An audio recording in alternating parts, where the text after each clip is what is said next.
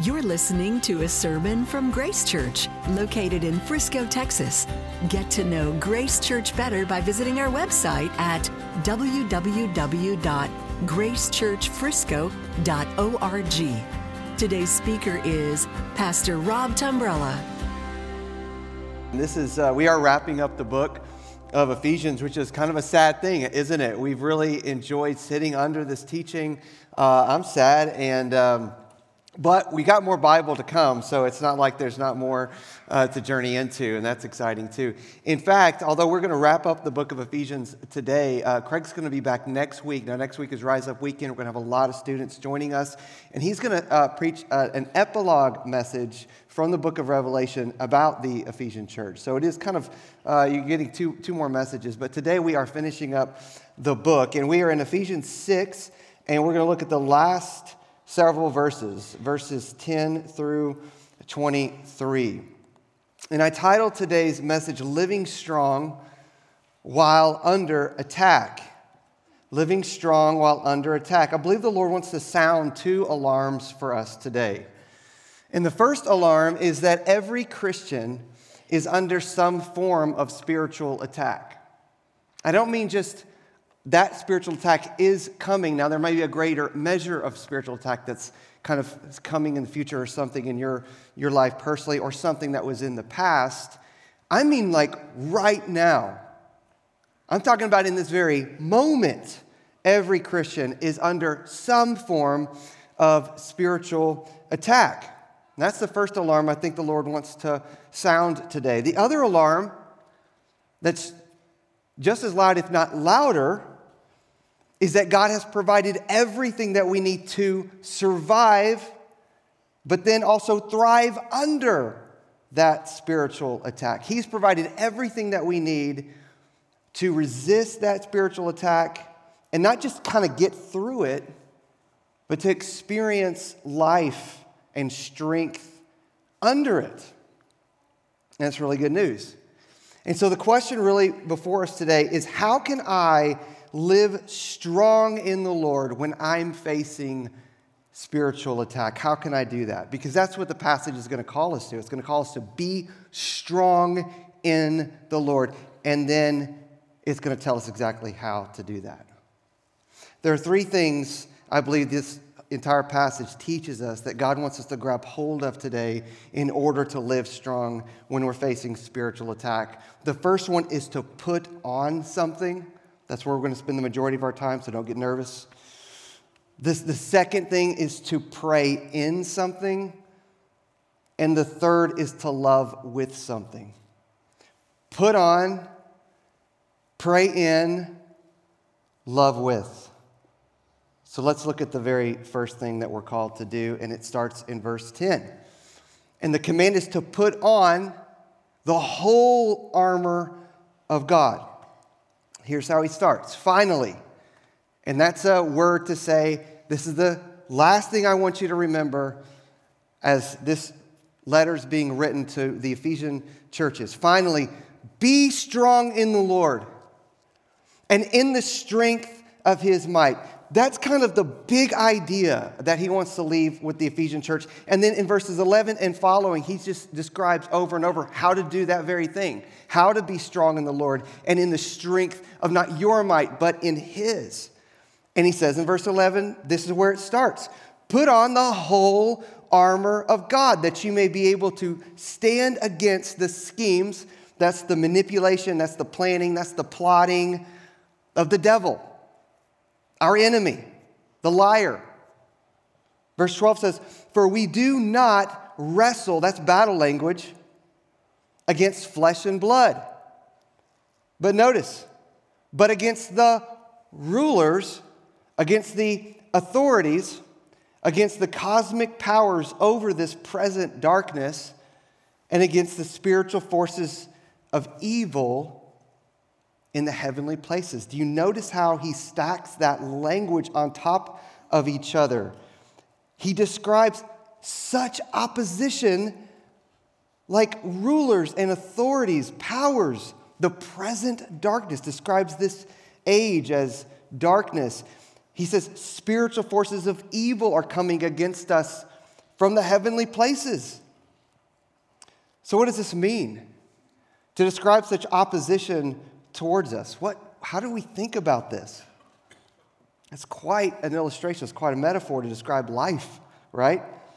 Well, here's what it doesn't mean it doesn't mean that the devil is equal to God or that the devil is somehow more powerful than God. We know this from Ephesians chapter 1. Do you remember when Paul says, The immeasurable greatness of his powers towards us who believe, according to the working of his great might, that he worked in Christ when he raised him from the dead and seated him at his right hand in the heavenly places, far above all rule and authority and power and dominion. These powers far above all of that, and above every name that is named, not only in this age, but also in the one to come. The power that raised Jesus from the dead is connected to all believers in Christ, and Christ is over and above all of those other rulers and authorities and powers and dominions. So, if this was the first time that you ever read this verse, and I believe we have the verse, the verses, and we'll try to get them on the screen behind me. If that would be the first time you ever read that, you might think that these, these powers are somehow equal to God or, or more powerful than God at times. And that's not what the Apostle Paul is saying. It's not what God is telling us today. That's, that's for sure not it. The other thing that this isn't telling us in terms of the, the darkness all around us is that all sin is owing to spiritual attack. Years and years ago, when I was in seminary, I was invited by a friend of mine to go be kind of a leader on their sort of Rise Up weekend uh, conference. And the conference was all about spiritual warfare. And so we get there at, to the conference, and the speaker at the conference starts uh, telling us about the powers of the darkness against us and kind of reads this verse and tells us all the things that we need to do to resist the demonic in our lives, okay? And he would say things like, you know, when you enter a room, no matter what room it is, you need to cast the demons out of that room. You need to just kind of walk into a room and say, hello, if there's any demons in this place, you need to get on out of here in Jesus' name. And then when you go sit down, you need to find your seat and say, if there's any demons kind of hanging out the seat, you need to get out in Jesus' name. And on and on. And that you're supposed to kind of live your life this way, which I don't know if that uh, would be you, but left students absolutely freaked out about the demonic all around them in this present darkness. It made it as if those spiritual forces of evil were more powerful than God around us. So they were totally freaked out. They were also incredibly despairing. Do you know why? Because at this same conference, he was telling students that uh, because you're a new creation in Christ, right?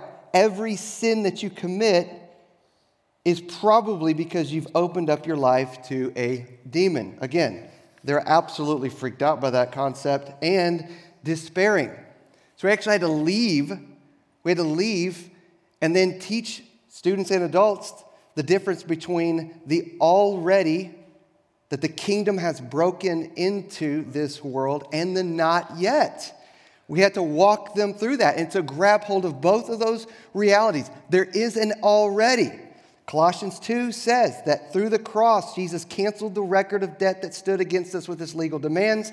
He set it aside, nailing it to the cross, and he disarmed the rulers and the authorities and put them to open shame. Notice the, there is a triumphing over them in him. He has put those powers to open shame through the cross. The penalty and the power of sin is broken. Grab hold of the already. But there's also a not yet.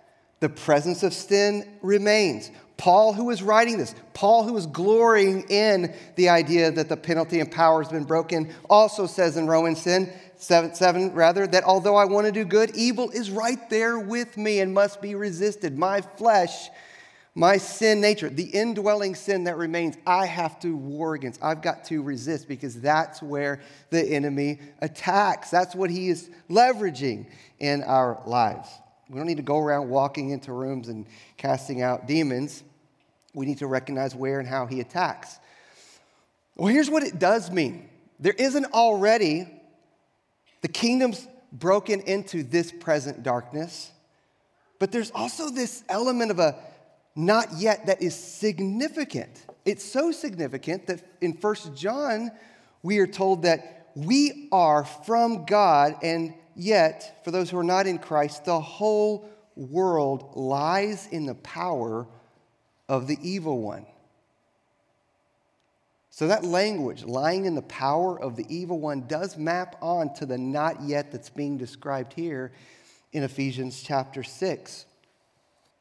This whole idea of like living in the, the power of the evil one, that, that our family members can be in that state, our friends, our neighbors, our co workers can be in that. And when we when we escape from that power, from that dominion, when we're transferred from one kingdom to another kingdom, there can be sort of a, a, an amazing reality that I'm forgiven of all of my sins and I'm no longer just helpless to this sin that's been so much a part of my life. But there can also be this shock moment, especially for new Christians, when they are suddenly uh, experiencing attack from the enemy.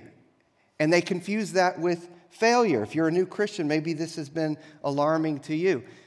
Things that uh, didn't seem to come against you now are coming against you. In the movie, the incredible movie, The Matrix, uh, which I'm a Gen Xer, so I guess I just always have to bring up The Matrix, the original one. I didn't watch the other ones, okay? Uh, I don't know anything about those other ones. I just, the original, okay? Uh, Neo takes the red pill of truth, remember, and he wakes up from his unconscious sleep. He's been a part of the machinery, he's been a part of the matrix. And the matrix was comfortable with him being just a part of the system. But when he wakes up and he is set free from its control, he becomes the enemy now. And that's exactly how it is in the Christian life. When you are set free from the dominion of the devil, now you're going to experience attack. The, the devil's going to come against you, okay? Well, how does he do this? How does he war against us in this present darkness? Well, think of it as two things think of it as air war and think of it as ground war because the Bible describes both. In Ephesians 2, remember, we read this. You were dead in your trespasses and sins. You were asleep. You were unconscious. You were alive to sin, but you were dead to God, in which you once walked, following, notice, the course of the world. It's just the flow of the world, following the prince of the power of the air. That's really specific language. It's just the, the, the devil in that verse is described as the prince of the power of the air. It's the course of the world, the spirit that is now at work in the sons of disobedience, among whom we all once lived in the passions of our flesh, carrying out the desires of the body and the mind, and were by nature children of wrath, like the rest of mankind. Stuck in this dominion, stuck in this darkness. This, this course of this world, the spirit of the air, are, are things that are just kind of all around us. Doesn't come from just one source. We'd like to think of that way. We like to try to protect ourselves or protect our kids from just this one source. But it's something we can't just run from because it's everywhere. It's, it's, it's things like cultural acceptance and normalizing of evil.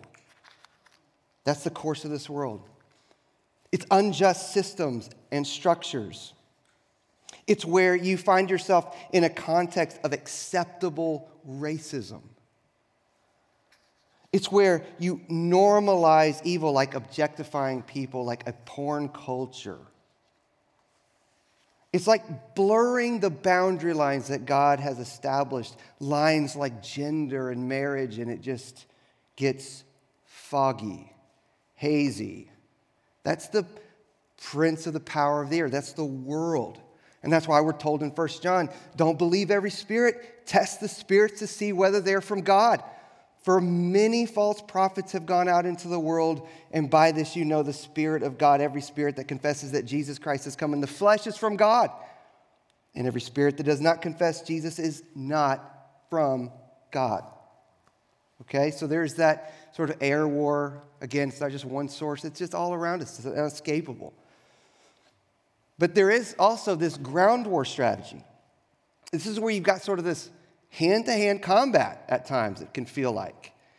And uh, the way the devil does this is through temptation, accusation, and condemnation.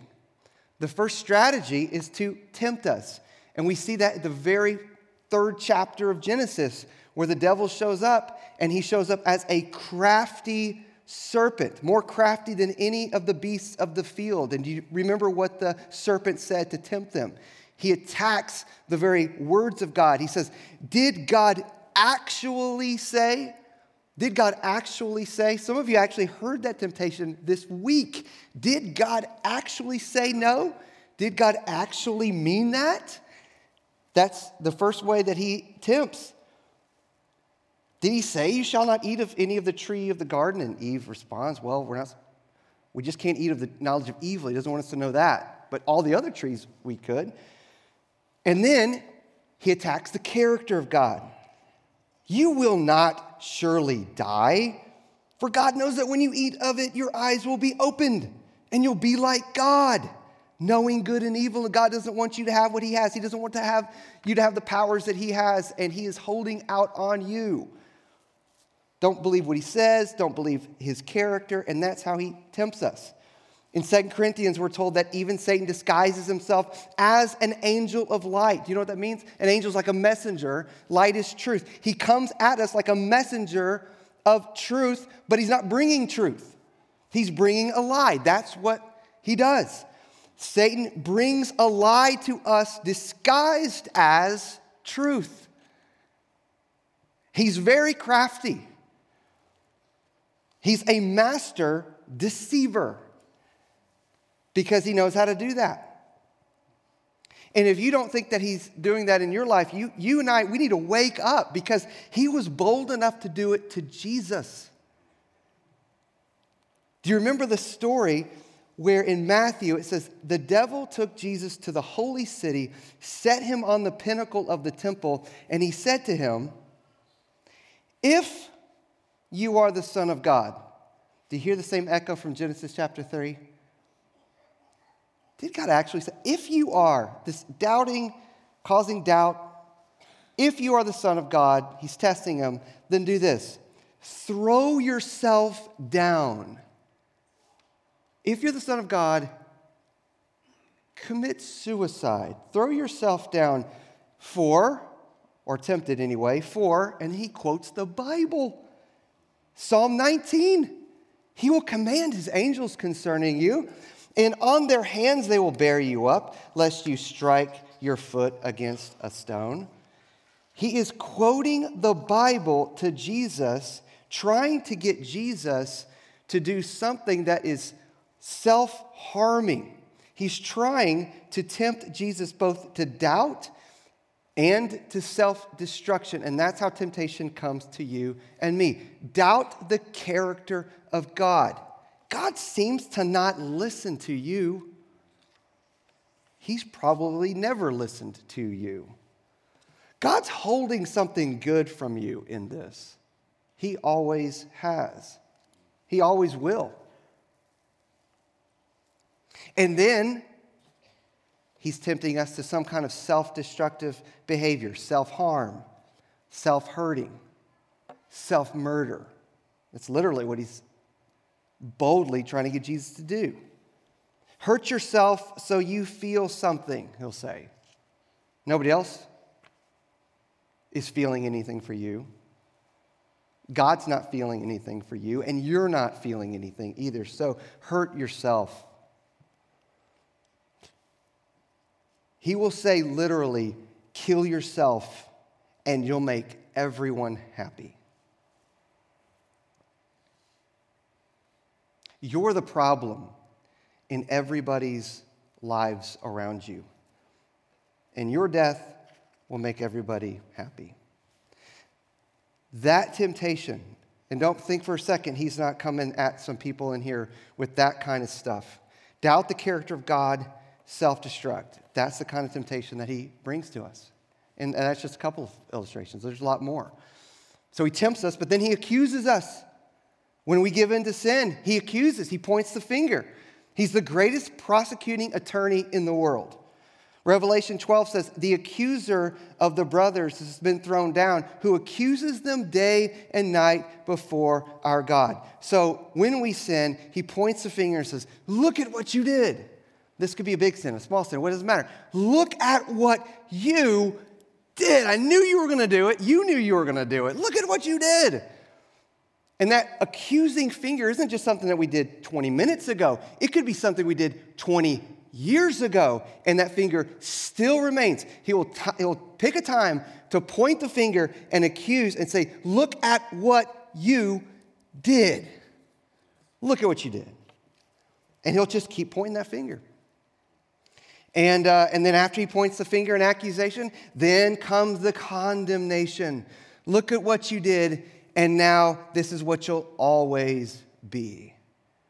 John 10, Jesus says the thief comes only, and he uses hyperbolic language there. He only comes to steal and kill and destroy. And he says, I've come that you might have life and have it abundantly. Do you know why he uses that, that kind of language? Is because that's how the devil comes to us in hyperbole. Always, never, that kind of stuff. That's what a hyperbole is. He's, he'll come to us. You, you always screw up. Always. You'll never get better. Your marriage will never get better. Your finances, it'll never get better. Your kid, completely hopeless. This habit, you'll never break it, ever. God will never accept you truly. Condemnation. And so then the cycle repeats itself. When we give in to the lies of condemnation, He'll bring back temptation. So, because you're never going to get better, then why don't you just give in to this again? And thus the cycle just keeps on going. And we've, listen, all experienced that. Be honest. We have all, we need to get honest here. We have all experienced this kind of resistance, this kind of ground war that has come at us. Okay? So that's the kind of present darkness that you and I are experiencing. There's this air war, there's this ground war, and it's significant. But hear this today that is all he's got. And if we are alert to that, we know how to resist that darkness. So, what are we to do? Well, verse 13 tells us what to do. Therefore, take up the whole armor of God so that you may be able to stand withstand in the evil day, and having done all, to stand firm. Stand therefore, having fastened on the belt of truth. That belt of truth is the truth that surrounds you, the, the truth that holds the sword of the Spirit. And then he says, and having put on the breastplate of righteousness, that's the shield that protects our hearts. Verse 15, and as shoes for your feet, having put on the readiness given by the gospel of peace. That's like footing, that's like boots able to find solid ground in slippery places. And then in verse 16, in all circumstances, take up the shield of faith with which you can extinguish all the flaming darts of the evil one. The assumption here is that flaming darts are being tossed at us all the time. It's not like, well, just from two to three in the afternoon, that's when you're supposed to put on the, the shield. Actually, it's all the time. From sun up to sundown, take up the shield of faith because the flaming darts come at us of the evil one. Verse 17, not just that, take the helmet of salvation. That's like taking your thoughts captive. That's protecting your mind. What comes in your mind, what goes on in your mind, because the devil likes to play fast and loose with us if we don't take our thoughts captive. And then take the sword of the Spirit, which is the Word of God. We're told in other places that the sword is sharper than any two edged sword in the world, discerning the thoughts and the intents of the heart. So we're told to armor up. Every Christian is called to armor up and to consider the fact that we're under attack. Flaming darts are coming at us tomorrow, today. When you're watching the Super Bowl today, when we watch the Bengals win, flaming darts are coming at us. Okay? They are. They're just there. Just be ready. Doesn't mean you don't enjoy the, the dip and you're not enjoying the game. It's just, it, it's coming. It's always there. That's how the war is waged against us. And we're told in Isaiah 59, and I'll read it in a second, that this armor that we're called to pick up isn't like our armor, it's actually the armor of the Messiah King that's described in that chapter. It's not like, well, we've got this customized armor that we create for ourselves or any of that stuff. This is God's armor that has been freely given to us through Jesus himself. It's his armor given to us. Well, what's involved in taking up this armor from this passage? Well, a few things. Let's just practically think about this. We've got to adjust our expectations. Man, when I was when I was a teenager, I got really into uh, Jimmy Buffett. You may know who that is. A few of you. he has made this guy has made millions off of songs like Cheeseburger in Paradise okay? Still like some Jimmy Buffett songs, right? Not all, but love, like some of them. And, uh, but the, the appeal with all that stuff aren't those songs. It's this laid back island lifestyle, isn't it? That's what, that's the appeal. That's the, sort of the parrot head deal, is this laid back island lifestyle. Listen, you can't have, now you, we go on vacations and there's reprieve and there's come and get away and all that kind of stuff, but there is no sort of laid back island lifestyle if you're reading Ephesians 6 the way that we're supposed to. We're to adjust our expectations. If you join the Navy SEALs, you know what you're going to hear from them? Here's some phrases. Well, I'll just give you one. Get comfortable being uncomfortable. If you don't get comfortable being uncomfortable, you're ringing the bell really quick as a Navy SEAL. Why? Because it's painful, it's hard. There's going to be a lot of uncomfortable moments. And we've, we've got to realize this. We've got to grow up and realize and adjust our expectations. We're told in 1 Peter, friends, don't be surprised at the fiery ordeal that has come on you to test you, as though something strange were happening to you. I mean, in the West, one fiery dart, and we are shocked what? What is happening to me? We are surprised. This isn't supposed to happen. My life's supposed to be this, this island dream, you know? No, it's not. Get comfortable being uncomfortable. Adjust your expectations. Armor up. One of the, one of the best things that you could do starting this week is to armor up, and you'll be surprised at how much, how much more peaceful that your life is when you expect the hits. There's to be some hits. Let's expect them. Number two, know your weaknesses. That's why he says the whole armor, not just a piece of the armor. Every Christian needs the whole armor of God because we're told in 1 Peter again, we're to be sober minded, watchful. Your adversary, the devil, prowls around like a roaring lion, roaring in hunger, looking around, looking for ways to attack us, seeking someone to devour trying to capitalize on weaknesses in us. He's not omniscient, he's not all knowing, he doesn't, he's not all powerful or any of that stuff, but he will attack us where potentially we've sinned in the past, where we have uh, experienced shame in the past, where we have experienced fear or something like that, where we are f- afraid about something in the future. He will provoke us in that way and come at us in a ground war kind of way like that. And we've just got to know that about ourselves and, and armor up all the way in the truth and then to stand in it. You notice that three times withstand in the evil day. That's sometimes the, the strongest weak thing we can do is just to stand. Withstand. And having done all, in other words, you've exhausted all your resources. You've called all the people that you can to pray you have read the scriptures, you know what you're to do. After you've done all, to stand firm. That's the second time he says it. And then he says, verse 14, stand therefore. Stand, stand, stand, stand. It kind of echoes what happens if we don't stand from Ephesians 4. We become children, tossed to and fro by the waves and carried about by every wind of doctrine That's the prince of the air, just making that wave go back and forth.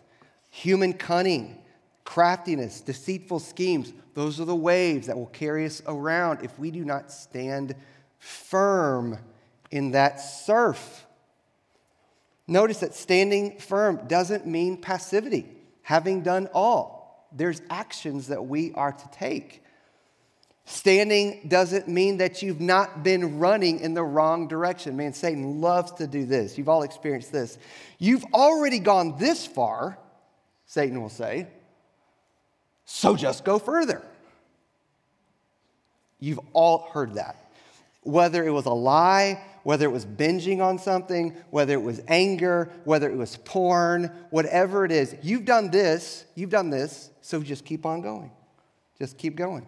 So you're running in the wrong direction. You need to stand, you need to stop. The, the, the word here is to, okay, so you have been running, but stop. Stop running. Stop and stand firm, surrounded by truth. God gives us grace to stop and stand still. When I was a kid, I grew up in a small town, and I would see these adults, these older adults, going out in the morning on their walks, you know, and they would always carry a large stick. And I did not understand what's with the stick. What's that all about? Is that like some extra exercise thing? Like, is it a weight? You know, can't you just grab some weights or something? I was just always confused why all the older people in my town were walking around with sticks. Until I went for a run one time in my town which had no leash laws or fence laws for all the angry dogs in the town.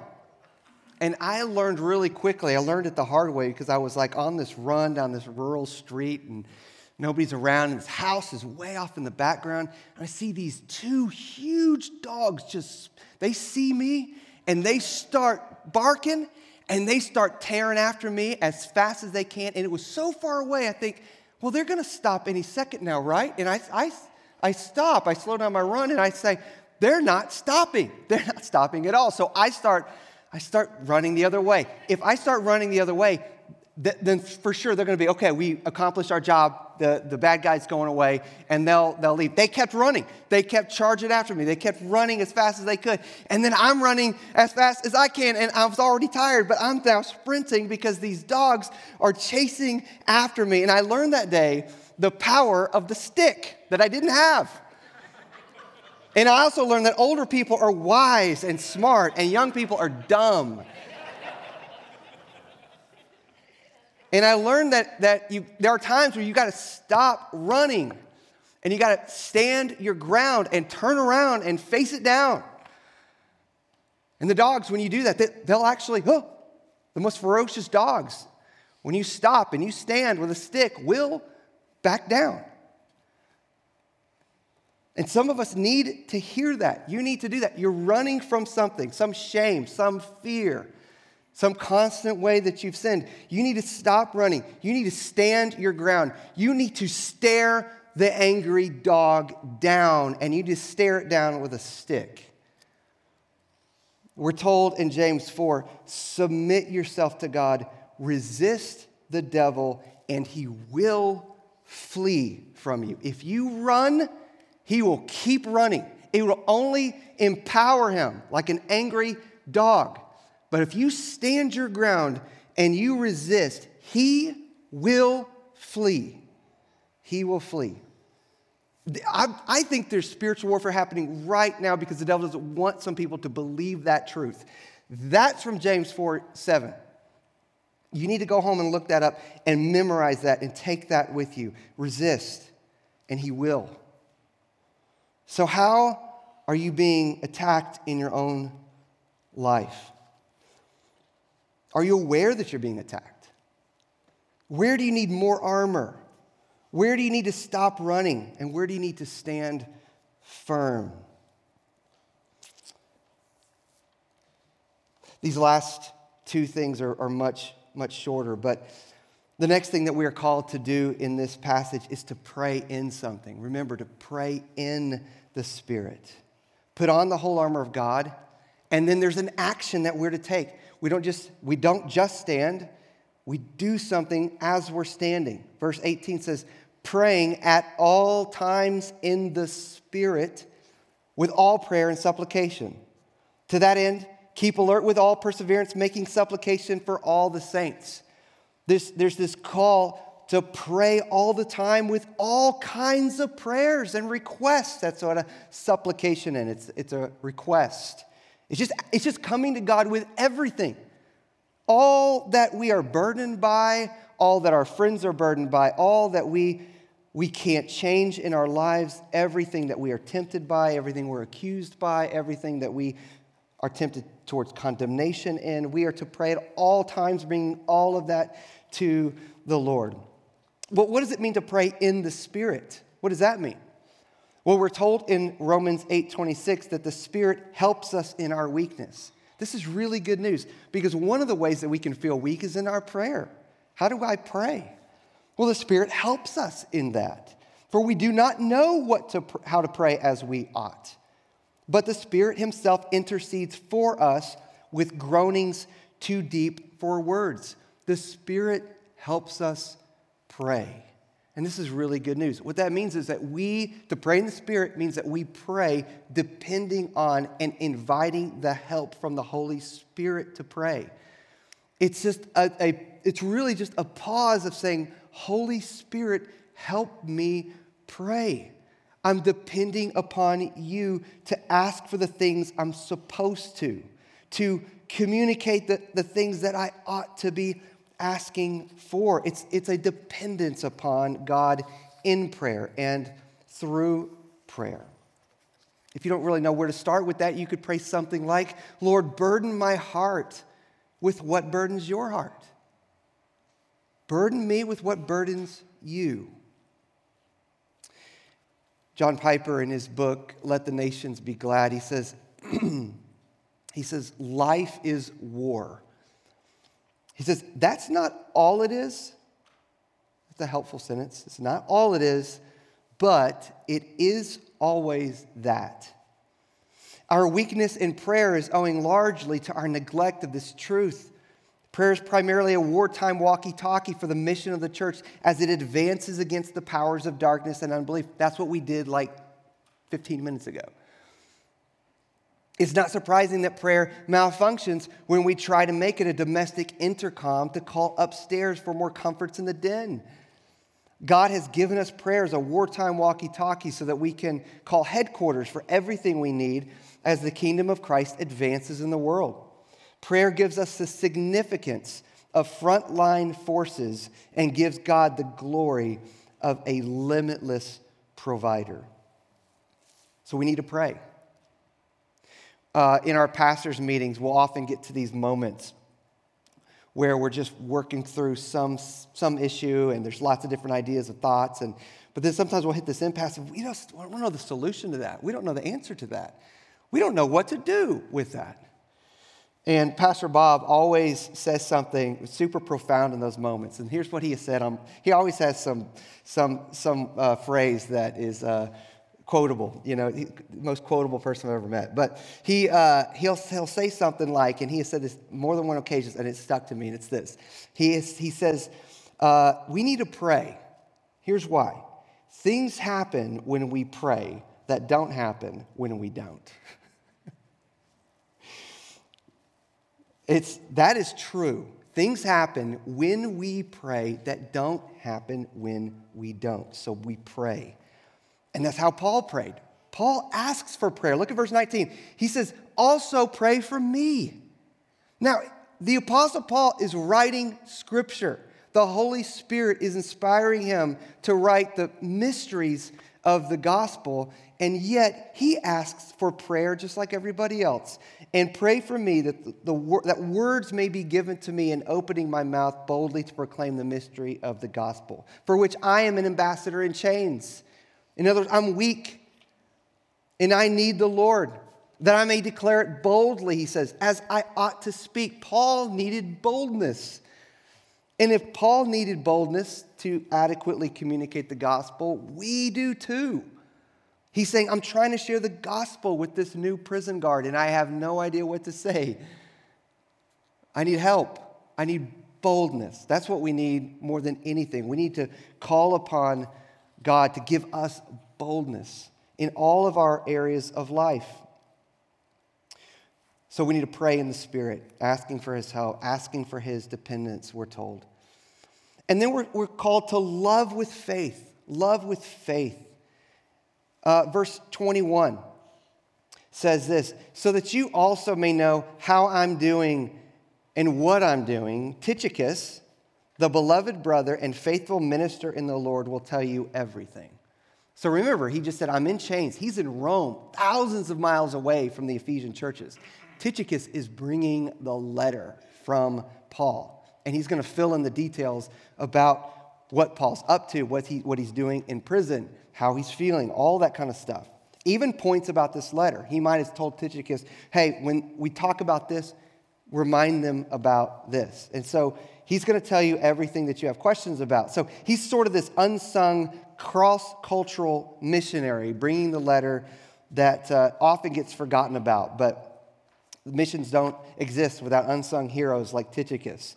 He says in verse 22 I've sent him to you for this purpose, that you may know how we are, and that he may encourage your hearts. That's what. Uh, that's one aspect of loving with faith, loving the people around us. Tychicus had never met the Ephesian church. He didn't know how he'd be received. He didn't know if he would be considered like an outcast. If you know anything about Colossians, he's actually got a runaway slave who's going to be elevated into leadership in Colossae with sort of a sketchy history. And he's just coming into the Ephesian surroundings, trusting God with faith and loving people in front of him with faith. But then he goes on to say in verse 23 Peace be to the brothers. This is sort of the benediction. And love with faith it's a curious statement. Love with faith from God the Father and the Lord Jesus Christ. Grace be with all who love our Lord Jesus Christ with love incorruptible. Well, why are we to- told to love with faith? How does faith connect to love? And why is that one of the last things that we're told to do from Ephesians?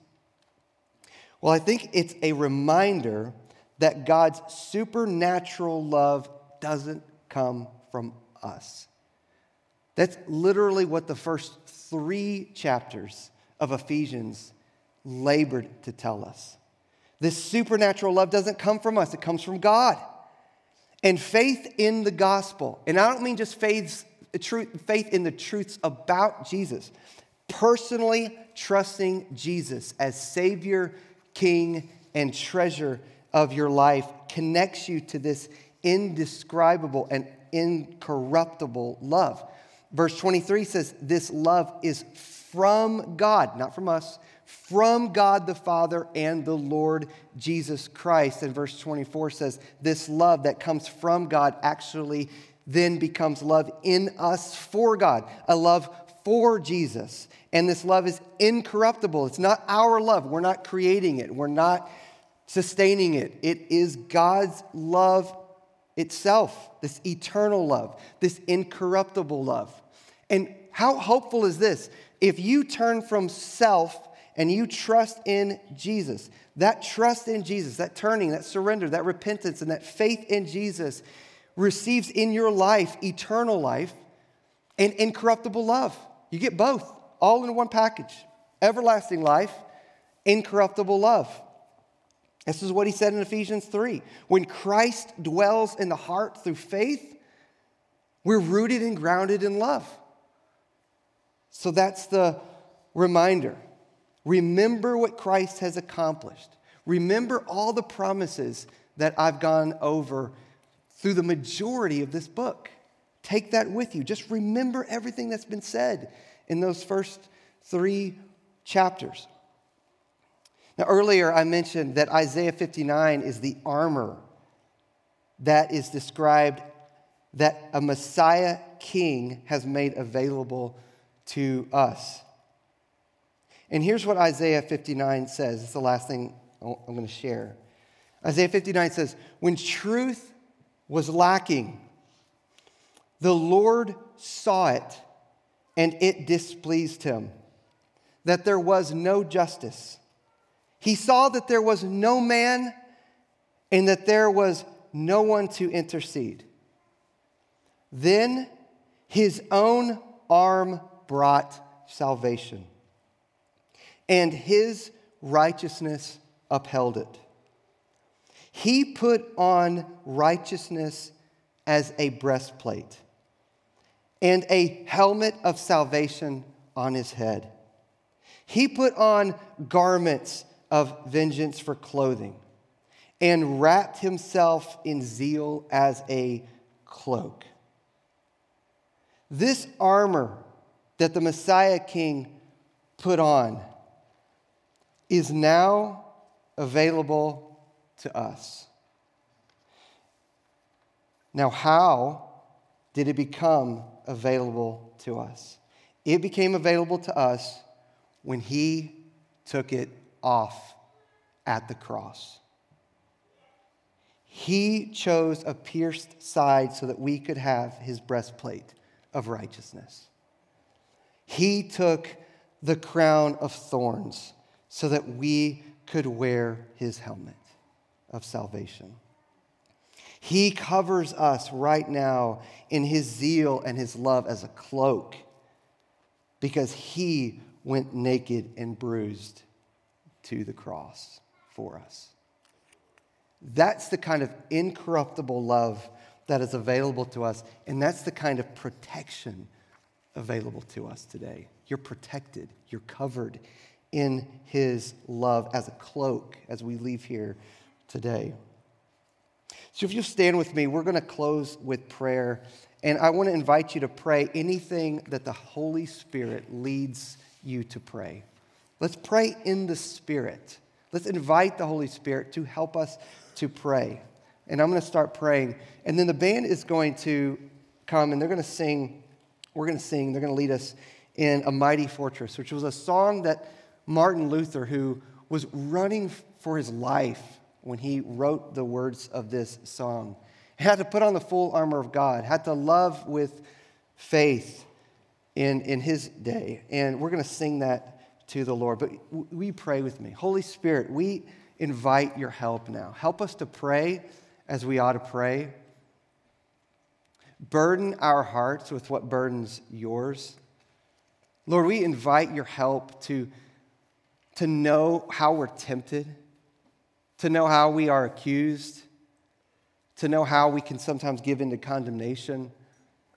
And Lord, we confess that to you. We, we see that about our lives. And we don't want to run anymore in the wrong direction. We want to learn how to stand firm. Holy Spirit, help us to know where we need to stand, to, to know where we're being attacked.